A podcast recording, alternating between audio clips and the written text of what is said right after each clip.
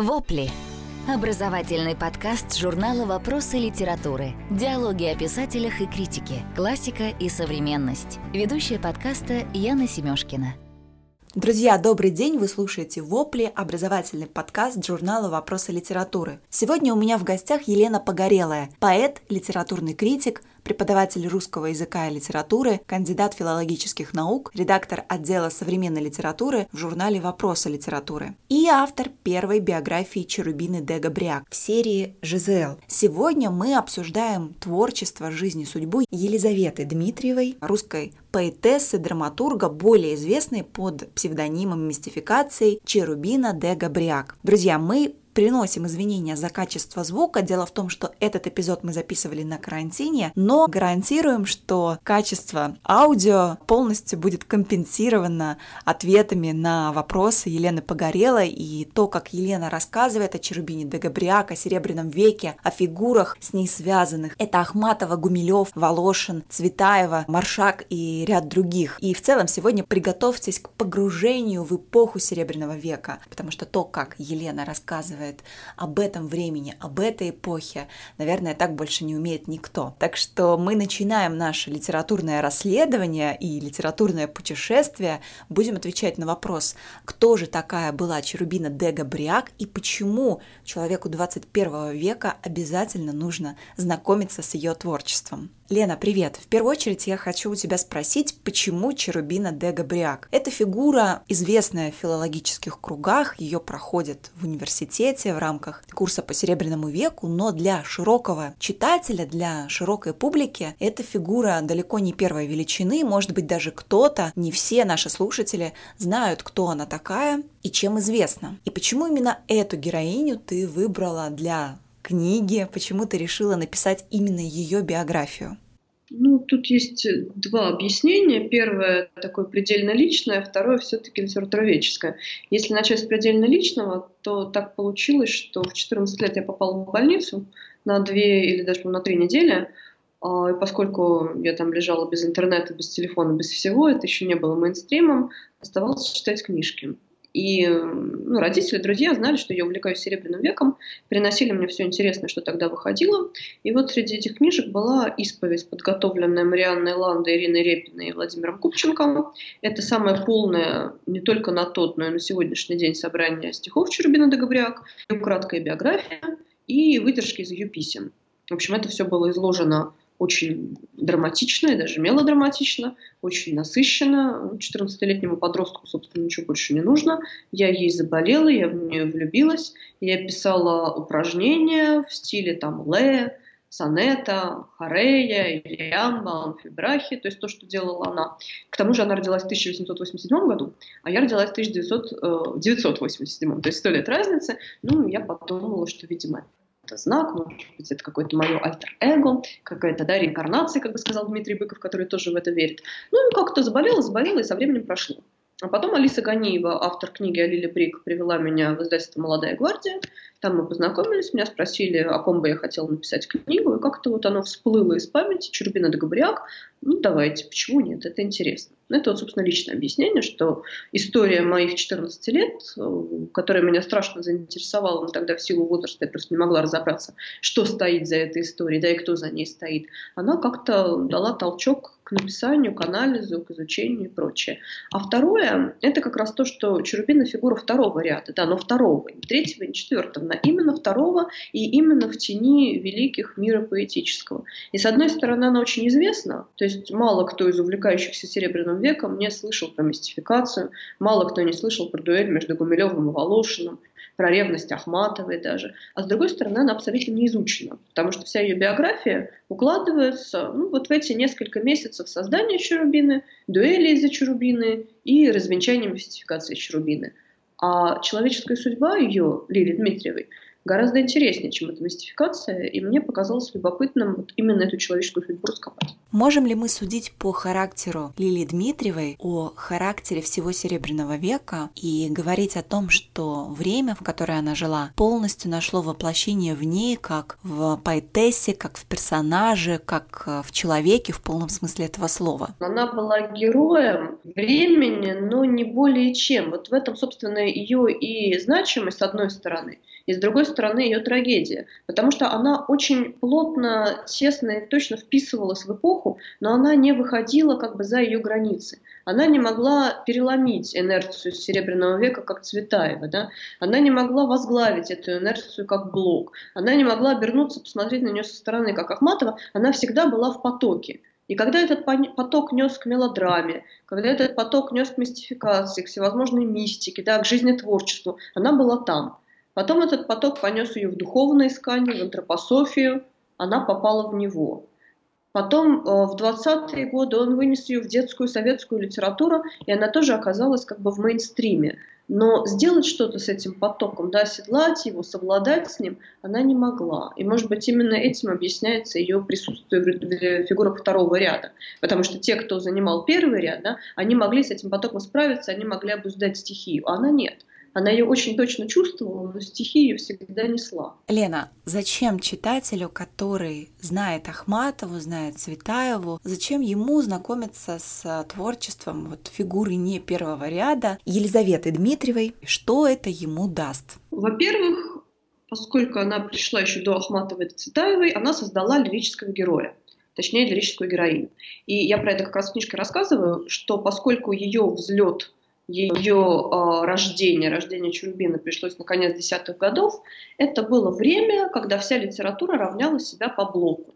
То есть блоковский лирический герой, блоковский камертон было основным, э, ну, что владело тогда литературой и э, чего хотели от литературы читатели.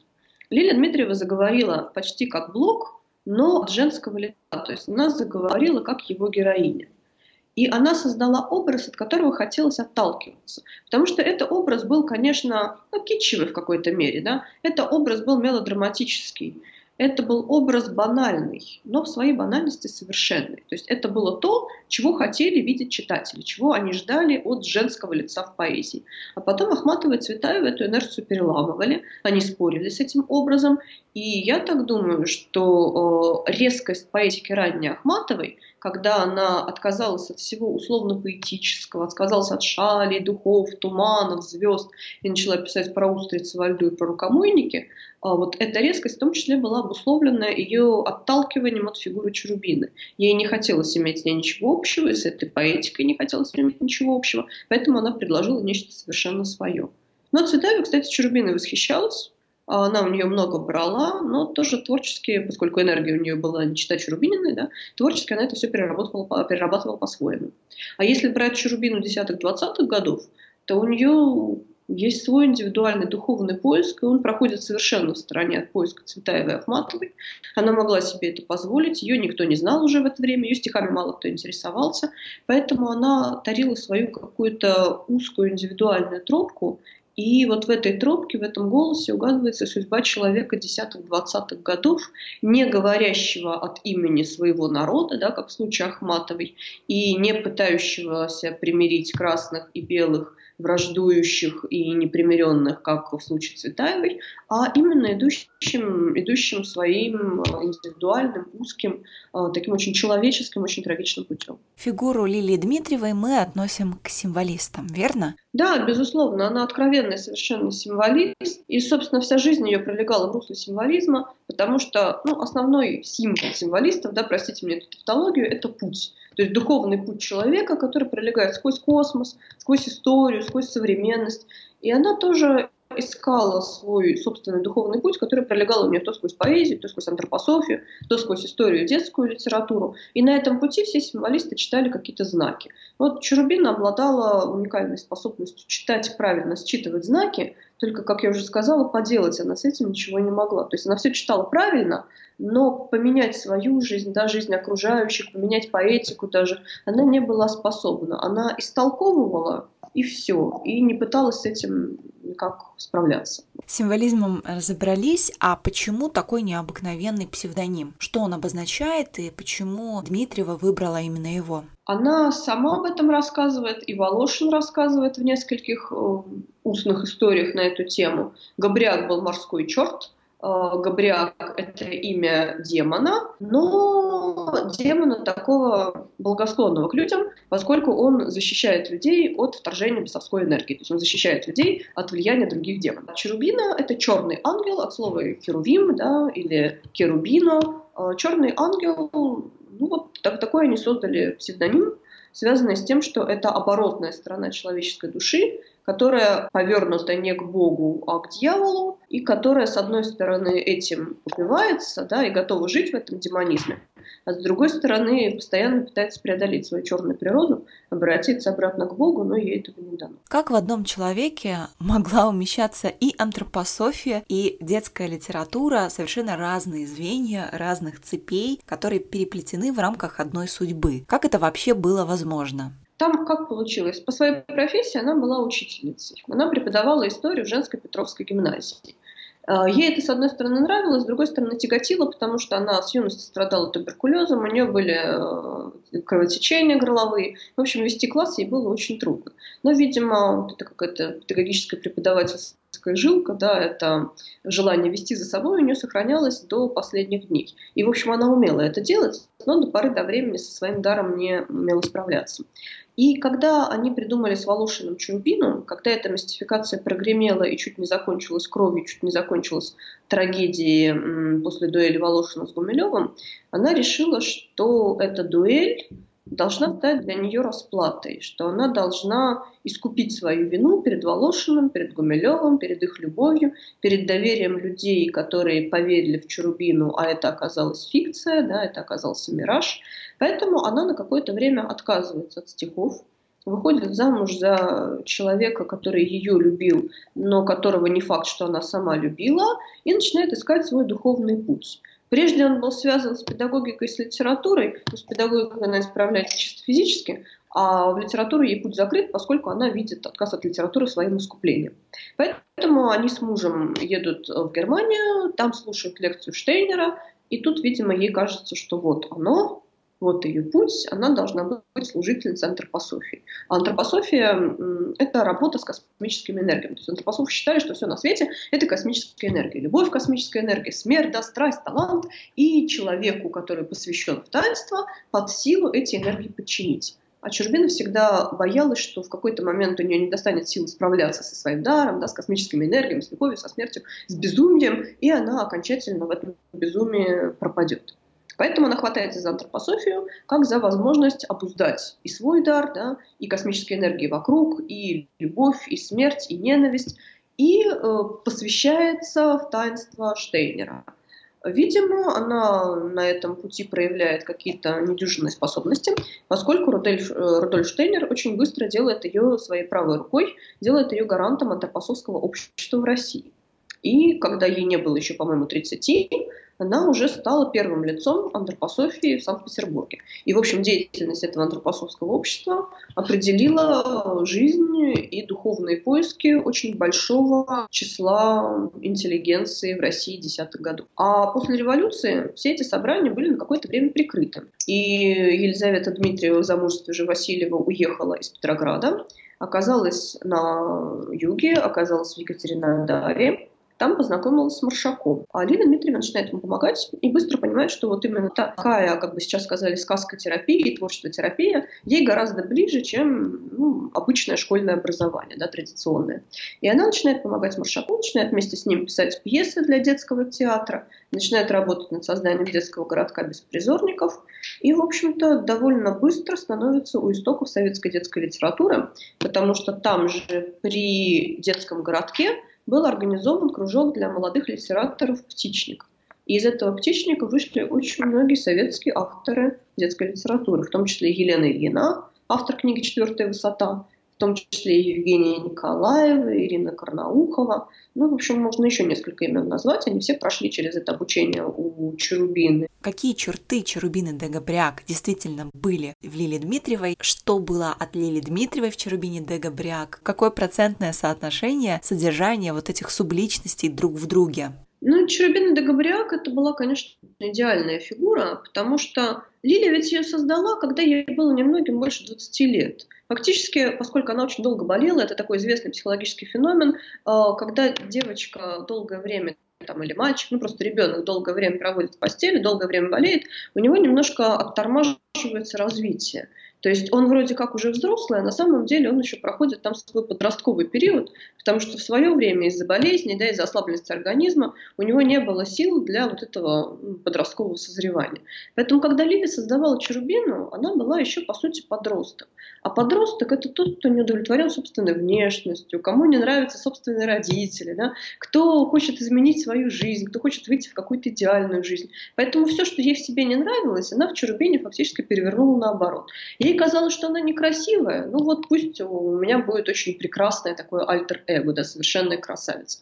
У меня очень простые родители, приземленные, прагматичные, мне за них даже немножко стыдно, пусть у меня будет богатая роковая родословная. А, я там стесняюсь знакомиться с новыми людьми, мужчины обращают больше внимания на моих подруг, чем на меня, но вот зато Черубина будет приковывать к себе все мужские взгляды. Меня не хотят печатать, во мне видят лишь переводчицу, но зато Черубина на стихи овладеет всеми умами маме. То есть она создала идеальный образ, отщепила его от себя. Наверное, если бы она жила сегодня, она бы создала просто фейковую страницу да, с какой-нибудь красивой фотографией и писала бы от ее лица комментарии. Но тогда нужно было создать этот образ целиком. Она его создала, вложила в себя все то, чем бы она хотела быть, но не могла в силу биографических, да, физических, исторических причин. И в какой-то момент она с Чужубиной распростилась на самом деле. То есть они же с Волошиным хотели ее убить.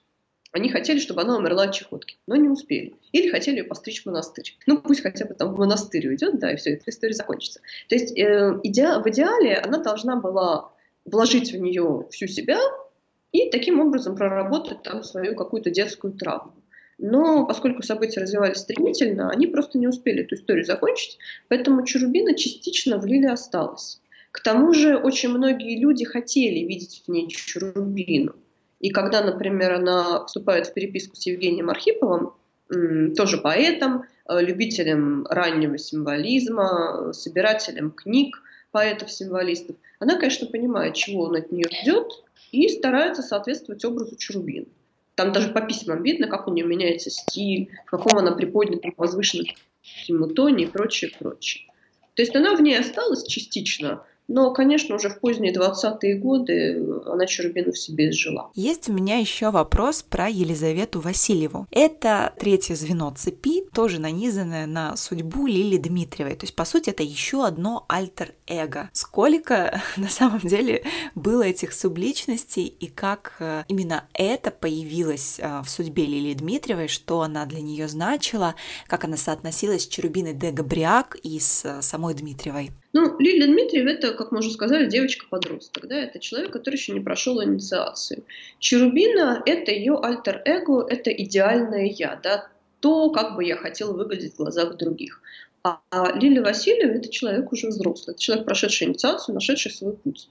То есть, когда случилась вся эта история с Черубиной, когда ее накрыло чувством вины, чувством осуждения, потому что очень многие и до сих пор ее за эту историю осуждают, и тем более осуждали тогда, говорили, что она стравила Волошина и Гумилева, что она столкнула их лбами, что она хотела привлечь к себе внимание, что она, в общем, играла с людьми, которые ей верили и прочее, прочее, она принимает сознательное решение отрешиться и от Лилии Черубины, отрешиться от литературного будущего, от литературной карьеры и пойти путем, который от нее никто не ожидал. Поэтому Елизавета Васильева – это ну, теософская, антропософская Мадонна, да, руководительница кружка, хозяйка общества. То есть это человек, который ведет свою взрослую социальную жизнь, куда очень редко, крайне редко бывают допущены стихи. Ну, поскольку она отреклась от творчества и многим своим знакомым и друзьям об этом прямо сказала, а, ей уже было, видимо, неловко впустить стихи в жизнь Елизаветы Васильевой. Поэтому, когда она писала, она возвращалась мыслями либо к Чурубине, либо вот к этой девочке, уроженке Васильевского острова. Да? То есть она обращалась мыслями к какому-то своему второму «я». При этом стихи у нее уже вполне зрелыми и гораздо интереснее они были, на мой взгляд, чем то, что она писала под именем Чурубин. Если кратко давать характеристику Серебряному веку, даже некоторому эмоциональному фону этого века, то каким он был? Наверное, был эпохой, которая превыше всего ставил творческую энергию. То есть ты можешь быть несчастлив, ты можешь быть, там, не знаю, беден и убог, ты можешь быть предателем, ты можешь быть, не знаю, убийцей. Но если ты пишешь хорошие стихи, хорошую прозу, исполняешь хорошую музыку, то тебе все простится. А, поэтому главным было не быть счастливым, не быть умным, да, не быть там успешным, а быть творцом.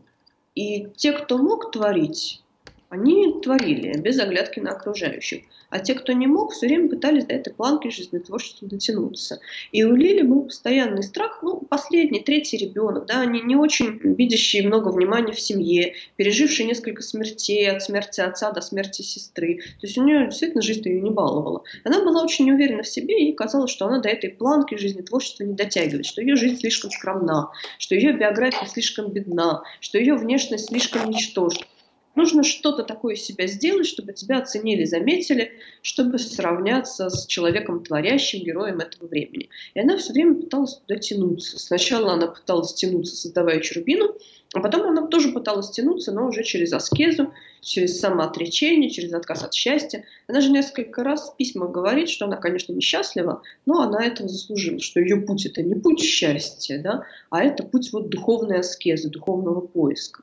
Она ведь любила Волошина, ну, как мне кажется, но от жизни с ним отказалась, потому что с ним она могла бы быть счастлива. Она не хотела быть счастливой. Серебряный век вообще не про счастье. Серебряный век про творчество, про искупление, про поиск, про создание нового, да, вот, про границы сознания. Они не хотели быть счастливыми. В общем, они все верили, что что-то с миром должно случиться, что прежняя логика развития мира, позитивистская, прагматичная, да, логика такая социал-демократическая XIX века, она себя не оправдала. То есть вот социал-демократы, декабристы, да, революционеры, народники, они строили, строили, строили лучший мир, а лучшего мира нет. Они стремились, стремились к светлому будущему, а светлого будущего нет. Реализм себя исчерпал, вера себя исчерпала, Бог, как известно, умер.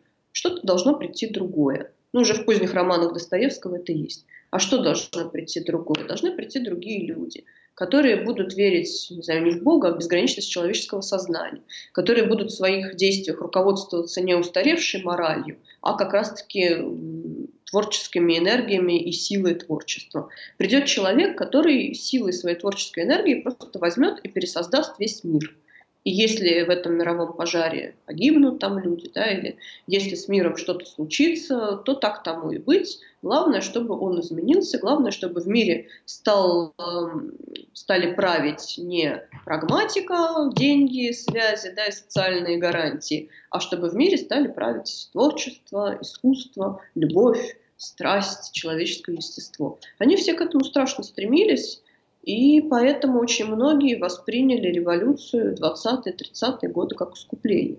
Это же есть и в «12 блока», это же есть и в поэме «Без героя Ахматов», да, это есть и в «Мастере Маргарите» Булгакова, и это есть и в «Чурубине». Когда ее в 20-е годы, ее же несколько раз да, арестовывали, ссылали, она, в общем-то, воспринимала это как само собой разумеющееся. Конечно, нас должны сейчас гнать, потому что мы другие мы носители другой вести, а эта весть никак не монтируется с государственной идеологией, да, с прагматизмом, с обществом. Она другая, она про творчество, она про иной мир. Поэтому, конечно, нас гонят, нас ссылают, нас арестовывают, так там и должно быть.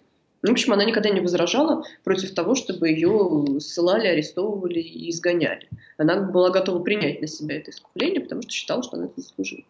Единственное, физически ей это было очень тяжело, но кому легко было в 20-е годы. Они все были одержимы смертью, а Чурбина всегда шла в общем потоке. Да? Даже немножко вот впереди общего потока она как бы первой ловила все мотивы, все эмоции, все эманации, которые выпадали на долю ее поколения. То есть, с одной стороны, это общепоколенческое. Они все хотели заглянуть за грань жизни и смерти, они все хотели примирить жизнь и смерть, потому что в том прекрасном мире, который будет создан энергией творчества, смерти как таковой не будет. И там живые и мертвые будут общаться друг с другом, они сотрут эту границу, потому что для творчества, для поэзии, для музыки нет живых и мертвых, а это все единый прекрасный мир. Ну, такие у них были, да, вполне себе эсхатологические постапокалиптические настроения. Но, с другой стороны, ей действительно в жизни пришлось неоднократно сталкиваться со смертью.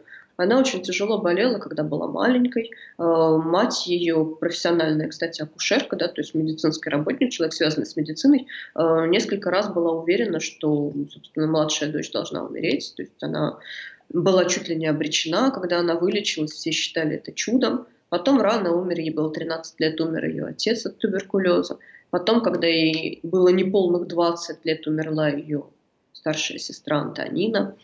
Ну и дальше ей приходилось терять близких, терять друзей. То есть она со смертью, в общем, была на короткой ноге, и, конечно, ей хотелось этот вопрос выяснить, да выяснить в своем творчестве. Но я бы не сказала, с другой стороны, что тема смерти занимает у нее в поэзии место больше, чем она занимает в поэзии Ахматова или Цветаева. Да. Все-таки они все писали про любовь, смерть, секс, смерть, самоидентификация. Да, вот это три подростковых «се». А они, в общем, были очень юными людьми, да, и их самосознание было, по сути, подростковым самосознанием, когда человек не верит, что он смертен, верит, что он особенный, избранный, да, и все ему по плечу. С именем Черубина Дагобряк связаны любовные треугольники многочисленные, и, наверное, это одна из самых таких интересных а, животрепещущих тем. Почему с этим образом связано так много а, любовных конфликтов, так много коллизий. Давайте, может быть, обозначим самые знаковые треугольники. Ну вот опять же, Серебряный век. Да? Серебряный век э, не то чтобы он не приветствовал жизнь в паре, но ему казалось Серебряному веку, что жизнь в паре это слишком узко, это слишком объединяет космическую энергию любви. Да? Ну что пара? Пара это скучно. Ну вот они сошлись, там родили детей. Как сказал Соловьев в своей э, знаменитой работе, да, культовой работе «Смысл любви», смысл любви не в том, чтобы быть счастливым и оставить потомство, а смысл любви в том, чтобы сотворить нечто новое, вот, призвать на помощь энергию творчества. Энергия любви рождает энергию творчества. Поэтому в части в Серебряном веке были тройственные родственные союзы, были всякие любовные многоугольники, да, были всякие разомкнутые фигуры. И Лилия Дмитриевой, конечно, тоже в этих фигурах пришлось поучаствовать. Началось все с фигуры Гумилев, Волошин, Лиля. Ну, если вспомнить, что Гумилев несколько раз до своего романа с Лили делал предложение Анны Ахматовой, то это уже не треугольник. Да? А Волошин в это время еще не был разведен с Маргаритой Собашниковой, которая была влюблена в Вячеслава Иванова, который недавно лишился своей жены Лидии и сошелся с падчерицей Верой. То есть там, ну, тут даже это не. За треугольником вырисовывается еще множество разных фигуров. Да? Шестиугольники, восьмиугольники, ромбы, спирали и прочее, прочее. В общем, каждый человек заражает другого любовью, и в какую фигуру это замкнется, какой разряд где ударит, совершенно непонятно. Ну, хорошо, Волошин, Гумилев и Дмитриева. Гумилев был ее, видимо, первой любовью. Волошин был скорее учителем и наставником, которому, опять же, юные девушки, да, подростки часто испытывают такую любовь обожествления, не веря, что у них что-то может быть, а просто готовы обожествлять его. А Волошин, скорее всего, ее любил как женщину и, судя по его письмам, видел ее своей женой. Но в какой-то момент она готова была согласиться, в другой момент ей казалось, что она его не заслуживает. Она ревновала его к Собашникову, он ревновал ее к официальному жениху Всеволоду Васильеву. Ну, в общем, это должно было разрешиться каким-то конфликтом, это разрешилось дуэлью. Гумилев там не был такой уж важной фигурой. Он скорее не привык упускать то, что он считал своим, а Лилия Дмитриева он в какой-то момент посчитал своей, и ему, конечно, было непривычно, обидно и больно, что на глазах у него увели девушку. Они же в Коктебель приехали вместе с Лилией, а потом она его оставила и осталась с Волошиным, а он уехал из Коктебеля. Но, с другой стороны, таких историй было очень много в Серебряном веке, Поэтому дуэль-то произошла не потому, что она ушла от Гумилева к Волошину, да, а потому что очень много там было замешано интриги, обмана, самолюбия, и большую роль сыграло вмешательство третьих лиц, которое заставило Гумилева еще больше почувствовать себя уязвленным, поскольку эта история разворачивалась не просто между ним и Лили, да, а еще и на глазах множества зрителей, и каждый из них высказывал свое отношение к происходящему, каждый из них имел свое мнение. Гумилев был человеком самолюбивым, он таких насмешек над собой, такой двусмысленной ситуации стерпеть, конечно, не мог. А Волошин, в свою очередь, как мне кажется, э, не только защищал Лилю Дмитриеву, но еще и демонстрировал ей свою любовь, свои, как можно было бы сейчас сказать, серьезные намерения, свою готовность ее защищать. И, в общем, старался сделать все, чтобы она, в конце концов, стала его женой. Но, как она ему написала через несколько месяцев после дуэли, я не вернусь к тебе женой, я не люблю тебя. Что печально. И тут же перешла в новый любовный треугольник, который они образовали вместе с ее мужем, и знаменитым антропософом, менее известным поэтом Борисом Лемом. Собственно, в этом треугольнике они прожили, по-моему, больше десяти лет. А, Лена, спасибо большое за разговор. Друзья, я хочу сказать, что полное погружение в атмосферу того времени, в судьбу Черубины де можно прочувствовать, если прочесть книгу, которая вышла в серии «ЖЗЛ», в издательстве «Молодая гвардия» а Елена Погорелая написала биографию, по мотивам которой мы сегодня говорили. Она так и называется «Черубина де Габриак». Вы найдете ссылку в описании. Спасибо вам за внимание. Читайте журнал «Вопросы литературы», берегите себя и будьте здоровы. До новых встреч!